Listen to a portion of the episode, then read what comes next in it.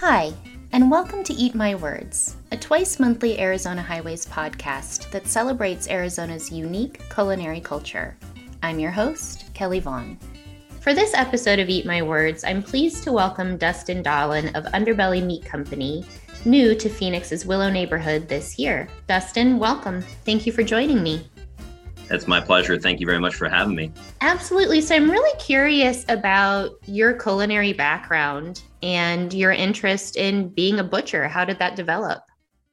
Uh, well, it's been kind of a long time coming of working in restaurants and doing um, nearly every position available in a restaurant and sort of falling in and out of love with cooking and managing and all the other stuff that goes into um, being a part of that, whether it's a country club or a restaurant or, um, you know, I've done my fair share of waiting tables as well. So I've seen all kinds of um, aspects of, of, of, functioning or dysfunctioning restaurant. Um, and butchery kind of rolls up all the things that I really enjoy about cooking and food and customer service, and very few of the things I dislike um, about all of you know the restaurant aspects. So, um, if you're if you're interested in hearing the kind of strange story behind how I became a butcher, uh, I'd be happy to tell you.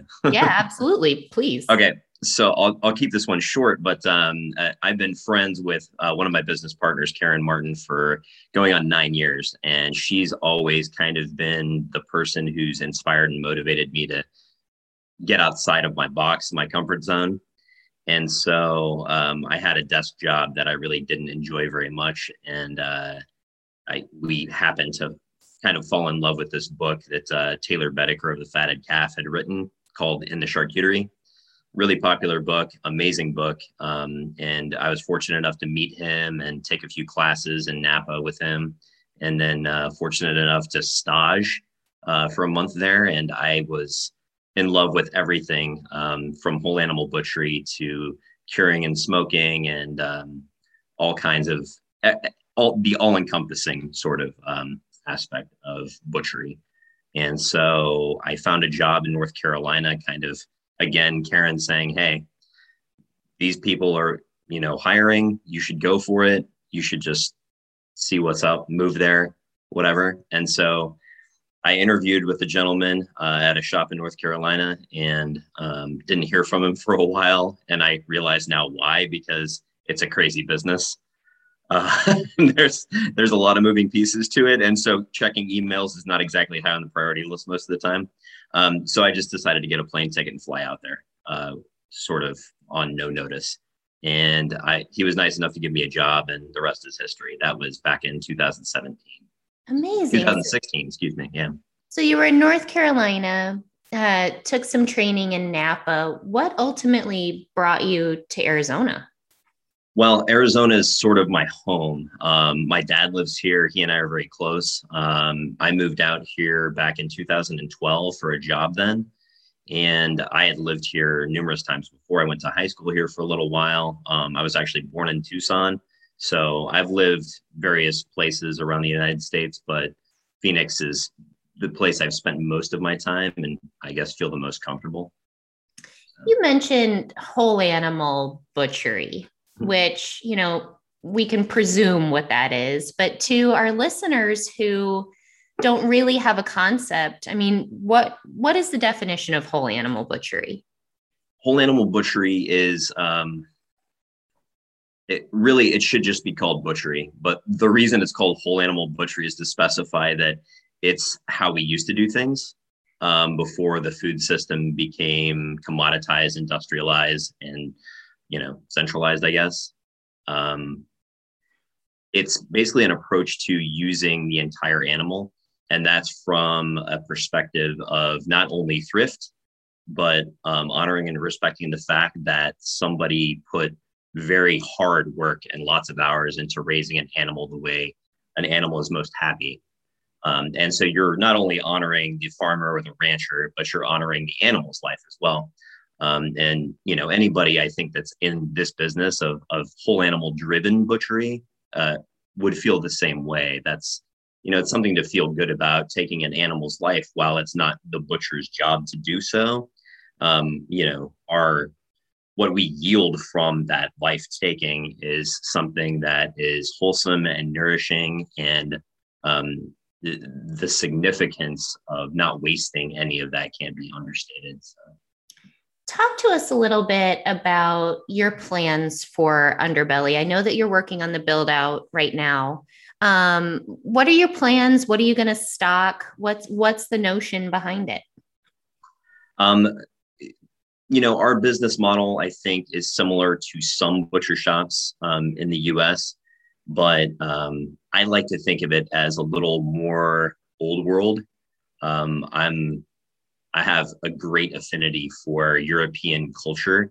And while I'm not that familiar with it, um, I spend much of my time um, kind of studying older recipes and older techniques of butchering and things like that. So kind of melding the new and an open-minded approach with some traditional approaches as well.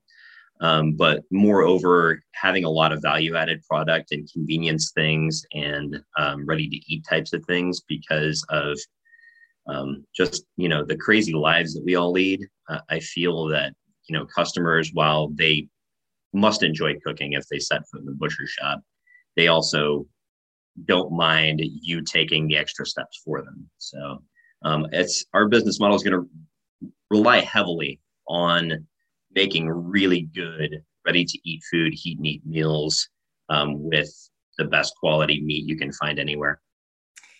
You know, I think a lot of consumers just given the ease of it, you know, it's really easy just to walk into Fry's or Safeway or AJ's and just buy some pre-packaged cut of meat um, and it's all about convenience, right? But what are the benefits of actually purchasing from a butcher? I mean, it's my understanding that you're going to stock a lot of locally grown beef and other meat. What's the benefit of going to a butcher? Uh, there are so many. I don't even know where to start, and you might have to tell me to. Uh, but I'll I'll start and I'll keep going. So, um, one of them is uh, a connection with your community and a connection with small businesses. And um, once again, it, you know, anything that we can do to sort of minimize the impact of the of industrialized food, um, I think is a step in the right direction. Um, that being said, of course, it's a little more expensive um, and probably always will be. Um, because there's less infrastructure, less people involved, uh, less availability. Um, you know all of that kind of works against us but i think we're doing an outstanding job as a whole between the people who grow and raise food and um, people like myself. Um, but you know really just keeping the customer or trying to make the customers or the potential customers aware of what it is that we're doing. So that's one of the aspects is um, it's beneficial for the community. It's local um, which means essentially that we're getting it from most of it uh, from as close of a location as we can. So the environmental impact, I mean, is huge, and I that's a whole nother conversation. But between the way the animal is raised um, and keeping a smaller footprint when it comes to transportation and shipping of these products, um, really goes a long way. So uh, that's another benefit. Um, you know, healthful nutrient density, um, wholesomeness. Uh, you could call it all of those things. It is all of those things. Um, uh, you know, I think it tastes better personally, and I, I know a lot of people swear by it. Um, you know, it's more bang for your buck, really. And you know, your buck is you're going to spend a few more, but you're getting you're getting a whole lot out of it. Well, and you you get what you pay for. It's a it's a higher quality product than what you can find in the big chain grocery stores for the most part. I feel it is, and in addition to that, um, we, you do get even more bang for your buck with the interaction that you have in a shop like ours. Um, from an edu, I mean, you come in there eh, with a question about anything. If you want an education about how the animal was raised, I'm always learning more and more about that process um, but there's so much to know. um, so I'm, I'm still a very lay person when it comes to that knowledge. Um, how to cook a particular cut. Yeah, it, it, animals are infinitely customizable. So, you know, depending on what food you like to cook, there's a different cut that can be had um, depending on you know the journey you choose, uh, your culinary journey. That is. So so let's actually pivot to cooking, and let's say steak. Say you want to cook a bone-in ribeye. What's your preferred method? Well, a ribeye specifically, um, there's a lot of there's been a lot of talk for years and years about a reverse sear, um, and when you have a large piece of meat, the reverse sear tends to work the best and kind of minimizes your opportunity for error. And so, in a nutshell, a reverse sear is cooking a piece of a seasoned piece of meat, a thicker piece of meat, um, very slowly, very gently, because the more slowly and gently you cook the meat, the less moisture it loses. And moisture equates to flavorsome, uh, enjoyable chewing, eating experience.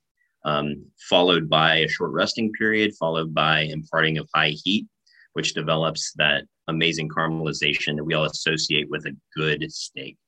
Um, so yeah, the reverse sear, I think, for a big, thick ribeye and big, thick roasts and steaks, for that matter, all across the board is the best. And you use cast iron for that, I presume.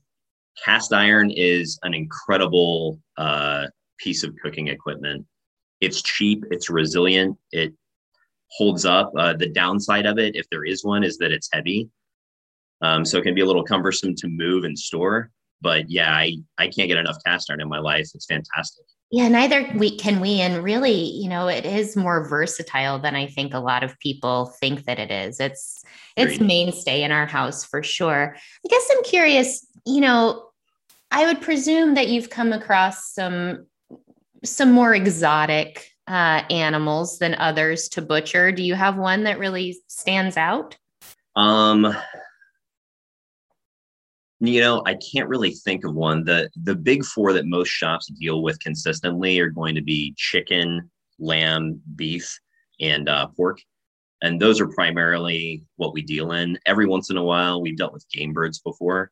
Um, you know, see like duck, pheasant, um, quail every once in a while. I, I can't say that there's anything that's been uh, super exotic some of the organ meats would be probably more in that category. And how to deal with those and cook those is is more of a kind of roulette i guess for for some people. But that's an opportunity once again for for people in a butcher shop people who work in a butcher shop to um, help expand the minds of customers and uh, you know really drive home the point that every part of the animal really is delicious and offers something culinarily speaking and of those big four animals, um, do you have a, a cut that is your own personal preference? Yeah, I do a handful of them actually. I uh, I, I really I enjoy all all of the things that we sell. Um, if I didn't, I wouldn't sell it. Um, well, that's not true. there's a there's a few things that I would sell uh, because you know it's in demand and customers can't get enough of them. But we don't have to touch on that. Um, I, you know, my favorite are sort of some of the unusual cuts from a cow, um, the cuts that you don't really find in the grocery store. The number one that springs to mind is a Denver steak. Hmm. And a lot of people aren't familiar with that. Um, it's an incredible cut. It's extremely versatile. It actually comes from the chuck, which is the first five ribs of the cow. And it's uh, it's called the serratus ventralis. And it's a very heavily marbled cut. It has a really unique texture. Um, you can find it sometimes, and sometimes it'll be called boneless short ribs. But boneless short ribs can be a lot of other cuts as well. So you're never quite sure if you're getting a Denver steak or the serratus ventralis. It can be braised, it can be grilled over high heat. So it's one of the few cuts really that you can moist heat cook or high heat cook and it's delicious in both forms. But as a steak, I think it shines. It's absolutely life altering. Very cool. Dustin, what do you want our listeners to know most about Underbelly? Um, that uh, we're very customer focused. Um, we are sourcing the very best of every product we can find. Um, quality is ultimately our biggest concern and that translates to how we feel about our guests and our customers. Um, very close to quality is going to be local, um, hyper local, even as much as we can. Whether that's going to be, you know, milk, cheese, produce, bread. Um, we're trying to connect with folks that have been doing it for years, the tried and true folks, as well as people who are looking to, you know, get into starting their own business. Um, so it is just a purely, you know, better food equals, I think, better living.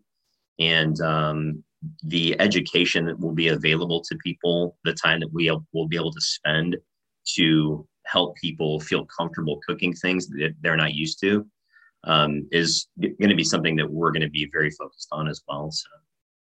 On that perfect bite, Dustin Dahlin of Underbelly Meat Company, thanks so much for joining me. My pleasure. Thanks again, Kelly. For more information about Underbelly Meat Company, visit Instagram at Underbelly Meat Co. For more information about Arizona Highways, visit arizonahighways.com. This and all episodes produced by Sarah Heater. Until next time, eat my words.